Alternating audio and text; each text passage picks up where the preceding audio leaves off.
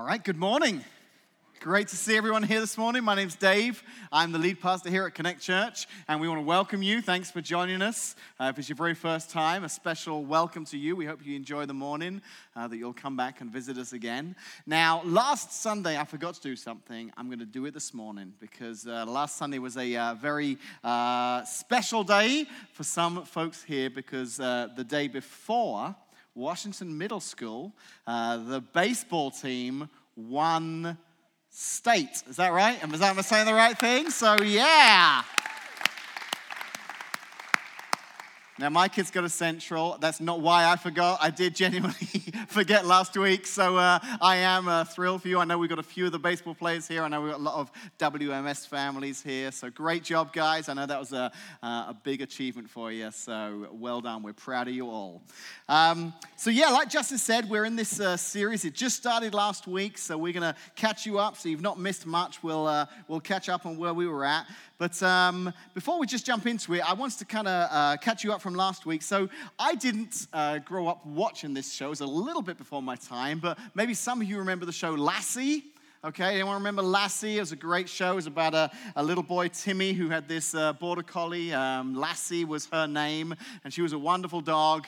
And um, even though I didn't grow up watching this show, I still kind of remember it. And I feel like in my head, there's this one scene that everyone knows from Lassie, and it's the time when Timmy's in trouble. I think Timmy had found himself at the bottom of a well, and uh, it was looking very scary. But fortunately, Lassie came to the rescue. Lassie comes running up to Timmy's dad. Lassie starts barking barking, and Timmy's dad's like, Lassie, what is it? And Lassie barks some more. It's Timmy. And Lassie barks some more. He's, he's in trouble. And Lassie barks a little bit more. He's in the bottom of a well. And Lassie barks a little bit more. And then T- Timmy's dad jumps on the horse and follows Lassie off and uh, rescues the day. What an amazing dog that was. There's so much could be communicated by just one bark. But that was Lassie. He was incredible. So, um, so last week, if you were here, Joseph was at the bottom of a well. That's where we left him last week. So this morning, uh, Lassie's going to come and let us know that Joseph has, we haven't forgotten him, that he's in that well. And we're going to find out this morning uh, how he found himself in the bottom of a well and what happened next. So, one of my friends, he came up to me after service last week, and, and we literally did. We ended the part of the story in Joseph's life where he'd been thrown into the bottom of this well and uh, left for dead. And uh, this, this buddy of mine came up after service. He goes, I know what's going to happen. He said, It's going to rain and it's going to rain and he's just going to float to the top of the well. I said, No, that's absolutely not what happens. That's kind of a little bit like Noah, but that's another story altogether. So you're completely wrong. Um, so uh, I will tell you what happened, but here's a little hint, okay? The story of the life of Joseph can be found in Genesis, which is the very first book of the Bible. It starts in Genesis 37, it goes all the way through to Genesis chapter 50 you are allowed to read that in the meantime, okay? It's not gonna, it'll spoil some of it for you. You'll, you'll know what's coming along, but I'm okay with that, okay? You don't have to wait for me to tell you what's gonna happen. So if you wanna go away and kind of uh, get a little bit ahead of what's gonna go on here, because the life of Joseph is amazing. It's this wonderful um, story of this man's life that uh, takes up uh, the largest part of Genesis of any one person. More than Moses, more than Noah, more than Abraham, is the story of this great man, Joseph. But the amazing thing is, in these 13 chapters, we actually discover that even though at the very end of Joseph's life, we see God's um, hand upon his life, we see him being used by God to do some incredible things, and we're going to get to that in a few weeks. What got him there, what took him there, was a bit of a mess. Poor old Joseph, he, he, it just seemed there was one mess after another. But the reason I'm enjoying speaking about Joseph over these weeks is because, let's be honest, some of us, if we're not in a mess right now, we've either just come out of one or we're just about to go into one. That's kind of how life is, isn't it? That's kind of how life is. That it just seems that, that sometimes these messes are our own doing. We make poor decisions and we find ourselves in a mess. Sometimes it's nothing to do with us. Something happens, the economy changes, something happens at work, and, and we find ourselves in a mess that had nothing to do with us. And, and maybe if you're here this morning and you're a follower of Jesus, when you're in the midst of that mess, you find yourself looking at God saying, Hey, what's this about? I thought you and I were friends here. I thought we had this deal. I'll, I'll follow you, and, and from now on, everything will be great. So, what's this mess about? But as we look at the life of Joseph, we're we're going to discover that even in the midst of the mess, God was at work in the life of Joseph, changing him and shaping him and making him into the man that he one day would become. Now, some of the mess kind of came about of Joseph's own doing. And here's why. So, poor old Joseph, he was born into a little bit of a, a, dysfunctional family. That's what we discovered last week. The Joseph's family didn't really help um, the situation much. You see, Joseph was 17 years old. He was, uh, that's how old he was when we, when we start to read about him in Genesis 37. And we discovered last week that Joseph was his dad's favorite. Okay, he had lots of brothers, but of all the brothers, Joseph was dad's favorite. And it wasn't just one of those things where it's like, you know, always, i feel like you treat him differently. I feel like he's the youngest. He always gets, I never got to do that when I was his age. Some of you siblings right now are looking to your left and your right thinking, that's true. He, I couldn't do that. And but this was a different kind of favoritism. Listen to the way uh, it's described here in Genesis. Genesis 37, verse 3. It says, Jacob loved Joseph more than any of his other children because Joseph had been born to him in his old age. So one day, Jacob had a special gift made for Joseph a beautiful robe. So it wasn't just a feeling they had. It wasn't just, I feel like he likes Joseph better. He made this beautiful robe. We learned last week that the wearer of this robe, because of the way the sleeves were, um, he wouldn't have to work in the fields like his brothers. It, it kind of set him apart. So every time Joseph's brothers looked at Joseph and he was wearing this robe, it just screamed, I'm dad's favorite.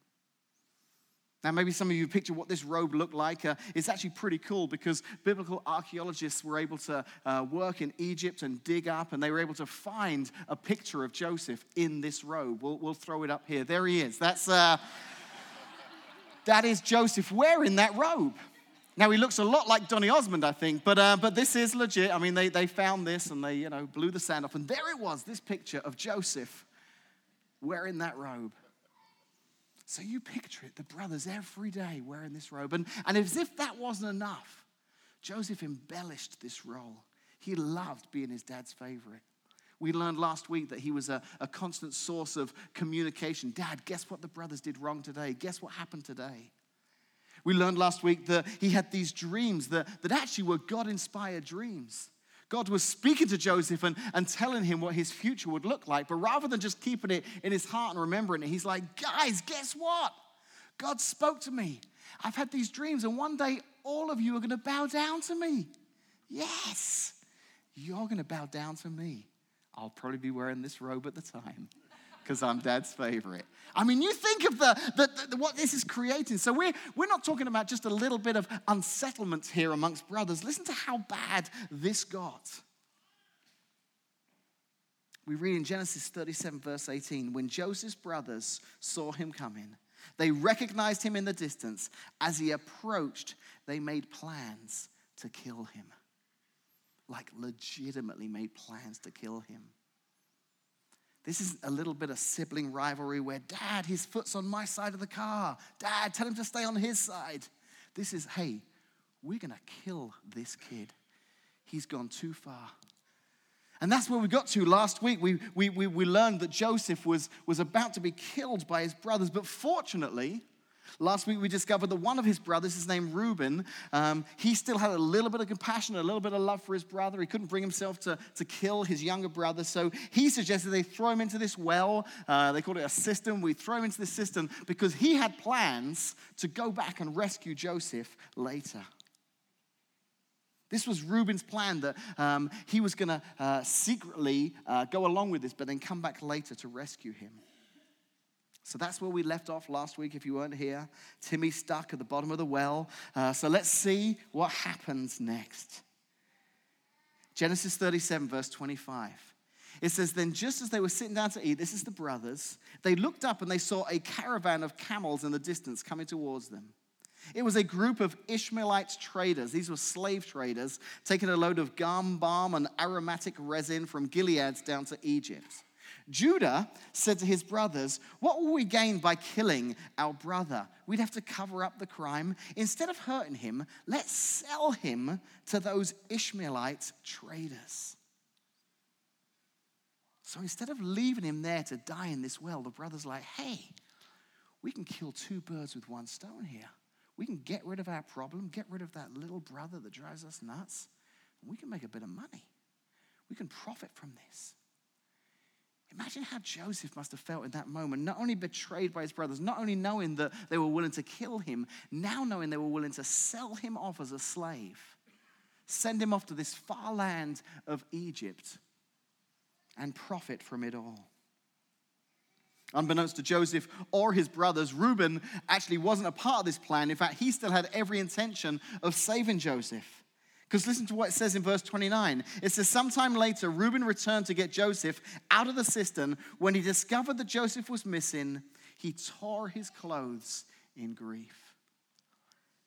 He realized that he was going to try and save Joseph, and it was too late.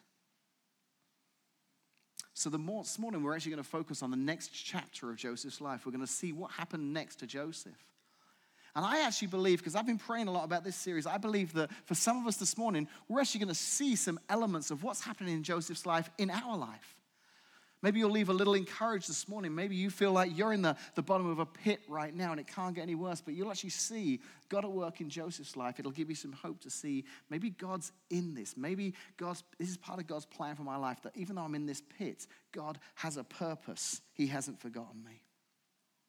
But before we jump on to Joseph, I want to just um, spend a couple of seconds here, a couple of minutes, just with uh, this dysfunctional family that gets left behind. Because listen to what happened here. It says in verse 31 Then the brothers killed a young goat, and they dipped Joseph's robe in its blood.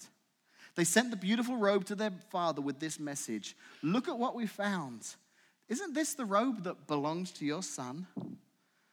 Their father recognized it immediately. Yes, he said, it's my son's robe. A wild animal must have eaten him. Joseph has clearly been torn to pieces. You know, when I read these few verses, it would have been easy just to skip ahead and get back to Joseph, but I thought it was really interesting what the brothers did here. They didn't go to their dad and, and lie, they didn't go and tell him a story. They, they basically sent the robe back. They set up for this deception, and they almost let the dad draw the conclusion himself. They're like, hey, isn't this Joseph's robe? What do you think might have happened here? Dad says, ah, I bet he was eaten by wild animals. It kind of reminded me, I don't know if you've seen this, there's a lot of these videos have popped up recently. I just love that um, cell phones and cameras are around as parents are raising children because we get to see all that stuff that we never got to video our kids doing. There's one with a kid, he's got peanut butter all over his face and body. There's another one, they got crayons over the walls. And, and you see the parents going, How did this happen? And the kid's like, I don't know. Don't know what could have happened. Where'd all this peanut butter come from? Who knows? I mean, who knows? We got some friends, and uh, they posted one recently, and uh, it was of their daughter. This was a long time ago, and she was a lot younger. She's got a brother, and uh, they were asking her, "How did that poop get in your brother's bed?" She's saying, "I don't know. I don't know where. Where do you think it came from? I don't know. Where do you think the poop made it come from? Maybe it was the cat." That's what she says. I think it might have been the cat. And you hear the dad say, It looked a bit too big to be from a cat. And no joke, she goes, Maybe it was a horse. was but it seems that in that moment, it just seemed easier to kind of like, I'm not lying right now because we're, we're telling some stories here. We're thinking about some stuff. You know, maybe this happened, maybe. But it's still just as deceptive, isn't it? It's still just as bad as telling the lie. But it's almost like that's what the brothers did here. Rather than outright lie and tell, what their, tell their, their father what had happened, they kind of allow him to draw this conclusion. And, and it's the father who says it. Jacob says, Oh, he was obviously eaten by a wild animal. And I wonder if the brothers, it says Joseph has clearly been torn to pieces. And I, I just picture the brothers going, You know what? We hadn't thought of that. I bet that's what happened, Dad. You're right. I bet that's what happened. Still just as deceptive. But the brothers just had this way of kind of allowing uh, themselves to maybe feel a little bit uh, easier about the, the wrong they'd done by allowing dad to come to that conclusion. Here's what I found to be really interesting about that playing out because it says there, doesn't it, that, um, well, in fact, let's, let's, let's read it. It's in the next verse, in verses 34 and 35. It says, Then Jacob, when he realized what had happened, when Jacob um, tore his clothes and dressed himself in burlap, he mourned deeply for his son for a long time. His family all tried to comfort him, but he refused to be comforted. I will go to my grave mourning for my son, he would say, and then he would weep. So, man, poor Jacob, this is going to play out for years and years and years. His heart will be forever broken, assuming that his son is dead. So, for years, at any point, his sons could tell him the truth and free him of this misery, but they allowed the deception to continue on. Do you know what I find fascinating? So, years before, before any of these sons were born, Jacob had a brother, Esau. And Esau was the rightful heir to his father's inheritance. And you can read about this earlier on in, in uh, Genesis. Jacob came up with this plan where he deceived his brother out of his inheritance. And then he deceived his own father. His father was short sighted, so he came up to him, and his, his brother had a lot more hair, is a hairy guy apparently. So, so Jacob put this kind of animal fur around his arm, and he said to his dad, Hey, dad, it's Esau. And he goes, Is that you, son? He says, Yes, it's me. And his dad reached out and touched his arm, and he believed it. So his dad put his blessing upon Jacob instead of Esau. So Jacob had this deception in his past, this deception that he probably lived with. I wonder, as he parented his own sons, if that played into his life. I wonder if he, he drilled honesty and I wonder if he drilled integrity into the life of his sons, or if deep down he knew that he was a product of deception, that maybe that influenced the way he raised his kids. It doesn't tell us there. I was just thinking about this as I was preparing for this message this week. That a man who, who was in an act of deception himself, is now mourning the, the death of his son through another act of deception. Now, here's what I'm saying this morning I don't believe that if you're a parent here this morning, that if you made a mistake, if you've made mistakes in your past, that your, your kids will automatically make those mistakes. I don't believe that's true. I don't believe that if you were raised in a home where, where there were certain behaviors and certain things that happened, that you are destined to just end up that way. I don't believe that's true either. But I do believe that whether we like it or not, we, we grown up in different families, different environments, and it can affect who we are. And maybe, here you're, maybe you're here this morning you've started a new family of your own. And the, and the truth is that um, you probably know this. Maybe you went through this in marriage counseling and the pastor sat down with you and said, Now, the Bible talks about you know, leaving your father and mother and starting a new family. There's even a, a, a verse that says you leave and cleave and that you leave your old family and start this new family. But let's be honest. Any of you here who've been married for any length of time, you brought that family with you. Where, yeah, yeah. When you get married, you don't leave and cleave. You bring everything from that family into your relationship, which is actually, that's not a bad thing. That could be a great thing. You know, you've got wonderful families, you can bring that in. But what happens is you may have been raised differently than your spouse. So, what that means is because of some things that happened to you in your family growing up, now you and your spouse are having to navigate through some things because, well, this is what life was like for me. Maybe it's like, well, we never used to talk about stuff in my family growing up. Well, in my family, we talked about everything. And now, as husband and wife, you're trying to, trying to figure that out a little bit because one of you may be more kind of um, introverted. Maybe you, you don't like to talk about this stuff. The other one wants to just get everything out on the table. and that can cause tension in a relationship. Now, that's not a bad thing. But I think when we're aware of it, we can say, God, help us. Don't let this become a problem in my relationship. Like Jacob, just because this was a problem when he was a child or when he was younger, and then it flows out into his family later in life, don't let things that happened to me growing up, I don't want that to affect me now. And here's what we're going to discover as we continue looking at Joseph that Joseph is a great example that um, he, things changed in Joseph's life that despite the fact that he grew up in this, this somewhat dysfunctional family, and I guess if every one of us was honest, every one of us could tell stories of, of, of, even the greatest of upbringings, the greatest of families, how there are still things today that maybe we handle differently because of the way we grew up. But Joseph's this great example that, that God had a plan for his life and was able to break some of those trends, break some of those habits. So let's jump back to Joseph right now. Because I want us to know this morning that whatever happens to you, whatever happens in your family growing up, whatever you're dealing with now as a couple, uh, because of maybe things that happened to you in your past, I get that that creates a mess. I get that for some of us, that kind of makes things just messed up. But we're going to discover as we continue to look at the life of Joseph that no matter how messed up your family may seem at times, God still has a plan for you that He wants to accomplish in and through you. We used this phrase last week, and I love this phrase. It says, No matter what you have done or what has been done to you, you are never disqualified from living a life of promise. No matter what you've done, no matter what's been done to you, you're never disqualified from living a life of promise. God's got this amazing plan for your life. He wants to do great things through you. And we're going to see that now as we jump back and look at Joseph. So let's see what's going on now with Joseph.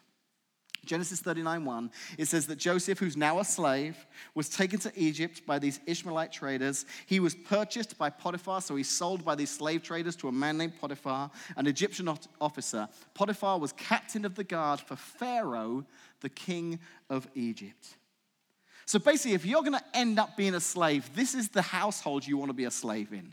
Okay? Joseph has found himself through no choice of his own, but I believe because God's hand was on his life, suddenly, not just as a slave, but a slave in Potiphar's household. This incredible, influential household in Egypt. And if it, as if that wasn't good enough, listen to this. It says that the Lord was with Joseph so he succeeded in everything he did as he served in the home of his Egyptian master. You're actually going to hear this phrase a lot. It's amazing. It keeps cropping up through the life of Joseph. It keeps saying, but the Lord was with Joseph. The Lord was with Joseph. Now, I want to be careful here that we don't misunderstand what this is saying because it says the Lord was with Joseph, so he succeeded in everything he did as he served in the home of his Egyptian master. Now, on first reading, you could think, well, because the Lord was with him, he succeeded in everything he did. Well, that makes it sound like, well, I wonder if the Lord's with me.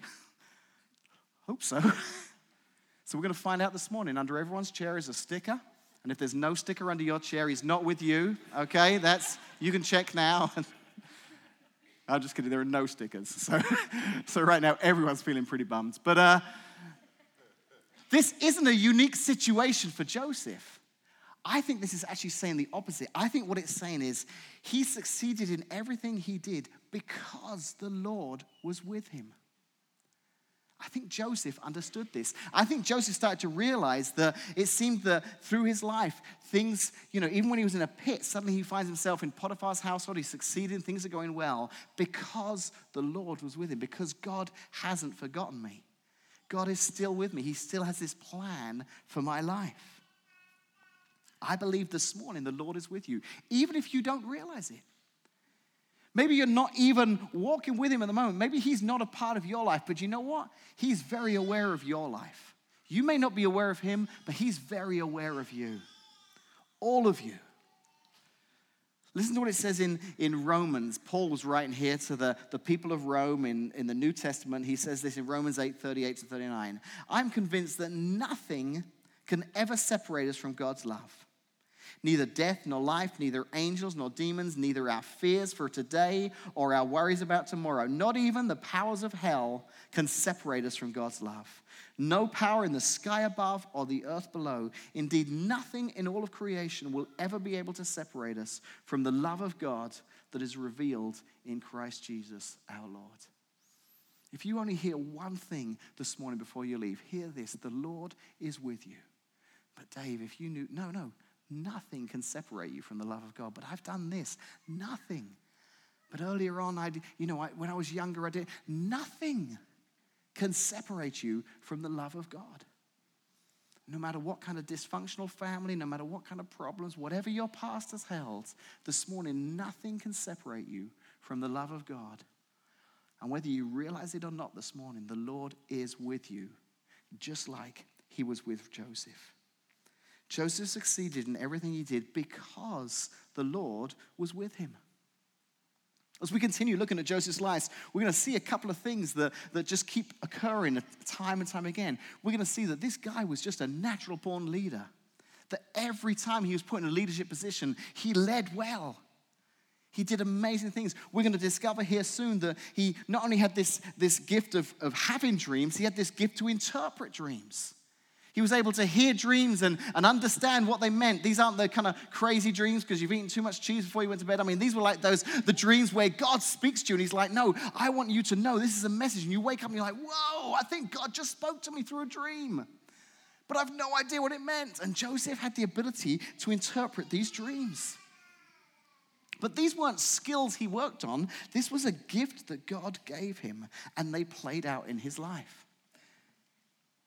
So, just last week, he was stuck in the bottom of a well. Listen to what happens this week 39 verses 3 through 6. Potiphar noticed this and realized that the Lord was with Joseph, giving him success in everything he did. This pleased Potiphar. So he soon made Joseph his personal attendant. He put him in charge of his entire household and everything he owned. From the day Joseph was put in charge of his master's household and property, the Lord began to bless Potiphar's household for Joseph's sake. All his household affairs ran smoothly, and his crops and livestock flourished. So Potiphar gave Joseph complete administrative responsibility over everything he owned. With Joseph there, he didn't worry about a thing except what kind of food to eat. Any of you here run a company, or maybe you're a boss at a company or a manager somewhere, and, and just one day, and you'd love to think it was your, your doing because you're an amazing hirer and you just know talent when you see it, but just suddenly you get this one person, you're like, man, they just do everything right. And you give them more and more responsibility, don't you? Because you can't believe. And sometimes it's because there are people who are gifted at certain things. Joseph was a gifted leader. And Potiphar realized this. And we go from this guy who just um, last week, but it was obviously more than weeks before, was at the bottom of a, a well, um, abandoned by his brothers, to now being in one of the most influential households in all of Egypt, in one of the most influential, powerful positions a slave could be in this household, because God was with him. But here's the crazy thing I want you to understand this morning because God's with you. And God's given you gifts just like He gave Joseph gifts. And I wonder if Joseph sat back as a slave and looked around and thought, check it out. Look at what I've done. But I don't think he did because I think Joseph understood that the Lord was with him. And because the Lord was with him, he succeeded in everything he did. Do you know, some people come up to me, say, it happens all the time actually. I'll be in a store and I'll be buying something, and uh, you know, I, I, I, literally just start talking. You can see the person's looking at me, and they're not listening to a word I say. And I get done with the whole question, and they just go, Where are you from? that was an American accent, in case you didn't notice it. They say, uh, Where are you from? Where are you from? They say in an English accent. I say, I'm from England. and then invariably they'll say something like, I love the way you talk. and I say, Thanks. Now, I've never once said, Well, thank you. I've been working on it all my life. I'm really getting good at this. This is a gift that I have developed. I mean, it's ridiculous. I just open my mouth and it comes out that way. I say garage and it sounds like garage and people think that's cool. I don't know. But it's not like it's a skill. It's not like something I can take pride in. It's not something I can say, well, yeah, thank you very much. And I believe that's how it is with these gifts that God has given us. We'd be crazy to say, look at what a great leader I am. Because actually, even if you wouldn't call yourself a follower of Jesus this morning, I believe God still has put that gift in your life that you've seen Him use over the years. Maybe it's administrative skills. Maybe you're like, why doesn't everyone just work administratively like this. It's just so obvious. But actually, no, you're wired that way. God's made you that way. Maybe it's an engineer's mind. I love that Caterpillar is in this community. And because of that, we've got some engineers who, who live in this community, who attend this church. And I just love being around these guys because when I see them working on projects, I'm like, I never would have thought of that. But they just can't help it. As an engineer, they're just all the time coming up with these creative ways of doing things. Maybe it's a musical talent, so the ability to, to teach and pour into the lives of, of kids or students, the ability to sell, the ability to lead, whatever it is, I believe that God put those gifts in you. Because just like the Lord was with Joseph, so he succeeded, I believe the Lord is with you, whether you're aware of that or not. And those gifts that are in you, he's using and can use for his kingdom if you'll allow him to. But see, here's the thing I believe that one day, one day all of us will die. One day, all of us will die, we'll stand before God, and there will really only be a couple of things that matter. The first and the most important thing beyond anything else was our relationship with Jesus. Who we felt Jesus was. Was he just a good man? Was he real? Was he not real? Did he really live on earth? Did he do the things he said he did? Did he say the things he said he did? What does that have in, in bearing in my life? A very famous verse in John 3:16, we could probably all quote this in one form or another. It says, "For this is how God loved the world. He gave his one and only son so that everyone who believes in him will not perish but have eternal life." God sent Jesus, his only son, so that any of us that believe in him will not perish but have eternal life. Do you know, I honestly believe that one day we'll all stand before God. And we could say, well, I was really good. I did a lot of good things. I gave to charity. I did this. I did this. I did. But none of that will matter because the only thing that's going to connect us with God is our relationship with Jesus. We'll stand and we'll say, Well, I believe in Jesus. I believe that He died on my behalf. I believe that He came and He lived a perfect life and He died on my behalf because I, I would never be good enough. So He led a perfect life. And because I believe in Him,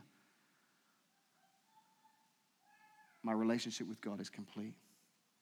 That's the first and foremost thing. But I also think as we stand before God, we'll be, we'll be required to give an account for what we did with our lives and the gifts that He gave us. I, I think for me to stand before God and say, Well, God, you're going to be proud of me. See that church, Connect Church? Yeah, I did that. I helped get it going. I preached every Sunday. I did it. And God's going to go, Do you know what, Dave? That was all me. That was that gift I gave you. That was that, that when you got up there to speak, that wasn't you. That was that gift I gave you. I can't take any credit, just like I can't take credit for the way my accent sounds. It would be as foolish to say, but look at how well, because God put that gift in me. God doesn't care about what I do, He cares about who I am. Who were you as a person? How do you treat other people? What was your character like? Those things that you can make a difference in. How did you behave? What did you do with that gift? Did you use it to build up your empire or did you use it to help show other people God? Did you help to, to bring people? Did you make a difference in the community in which you lived? That gift that I gave you, did you use it to impact the lives of others and influence others? I think that's what's going on. I think that's what Joseph was learning in this period here is that in Potiphar's household, in Potiphar's household, he understood that the Lord was with him. And God was developing his character. And we're going to find out next week, uh, as we look at a specific situation that happened next in Potiphar's household, that his character was being developed. Let me close out with this last story this morning. I was talking recently to a, a friend of mine. I hadn't talked to him in a while, and he wants to meet uh, because he was just there was some, just some stuff happening in his life, and he was just really going through some different things through work, through family. It just seemed like everything it was it was a mess. That's messed up. I mean, we could have said this about his current situation. And we'd never really talked in detail, so he started to share some of his story about jobs he'd had growing up and different careers he'd found himself. And, and he didn't tell me this, but the more I'm listening, the more I'm realizing, man, it sounds like everywhere you went, you just succeeded. It just sounds like you just were really good at what you did. And he told me about these different places he was at and saw success following him around different places. But then he started to share about some things that have gone on recently with his employment, with his family, and it's just, he says, I'm in a really difficult place right now. I'm asking God a lot of questions. Why are you allowing this to happen to me? And without me even saying anything, he then said, You know what? It's, it's made me do, Dave. I find myself praying a lot more. I find myself saying, God, what do I need to do? How do I need to change? He said, God started to show some things in my life, some ways I've, I've behaved that weren't right. And I'm, I'm trying to make that right now. I'm trying to change my behavior. And I've realized that as a husband, maybe, maybe there's some ways that I could have been a better husband. So now I'm trying. And it was just fascinating sitting listening to this guy, knowing what I was going to speak on. Realizing that in the middle of this mess, God was at work showing him areas of his life that he cared about but that he wants to see grow and develop his character. There was no question that what he did was good, but he was starting to realize that maybe it's more important who I am than what I do. And maybe God's working on that in your life right now. Maybe God knows what He has for you in the future, the wonderful plans, that gift He's given you, He wants to use more than you could ever imagine in the future. But there are still some things in your character that will get you in trouble when you get to that point. Joseph was a 17 year old spoiled boy. God had a lot of work to do in the life of Joseph for the plan He had for his life. And I think we could all agree this morning that sometimes the place that we see that change take place the most is at the bottom of the well through the difficult times, in the periods of slavery. And my challenge to you as I close this morning, we sang this song earlier, and it's the chorus was, I will trust in you alone. That's a great song to sing when we're not in the pit. But maybe this morning you're in a difficult place. Maybe you're in slavery. Maybe something's going on. To still be able to say, God, I will trust in you alone because I believe that you're at work in my life right now, that you're with me. There's something you want to teach me in this moment. God, teach me at this time. Let's pray together. Father, we just thank you for these gifts that you've given every one of us. Maybe some of us just figured that we were born this way, but I believe, Lord, that you put each and every gift inside of us, Lord, that we are made unique because you love us and you create us all differently. And some of us have used these gifts to build a great career, to be very successful in what we do. And there's nothing wrong with that at all. But God, I believe that to take credit for that would be as foolish as me taking credit for my accent. That, that really, Lord, the only thing that we have any say in in our lives in who is who we are, not what we do. So help us, Lord, develop the parts of our life that we can develop, that we can take credit for. Those parts of our lives that the way we treat other people, our hearts, our character, who we are. And Lord, help us to realize that sometimes for that part of our life to be developed, we may need to find ourselves in a pit at times, but it's in the pit that we learn more about who we are, and that part of our life grows. So if we're in a pit this morning, Lord, I pray that we would trust you, turn to you, and follow you. We love you so much, Lord. Thank you in Jesus' name. Amen.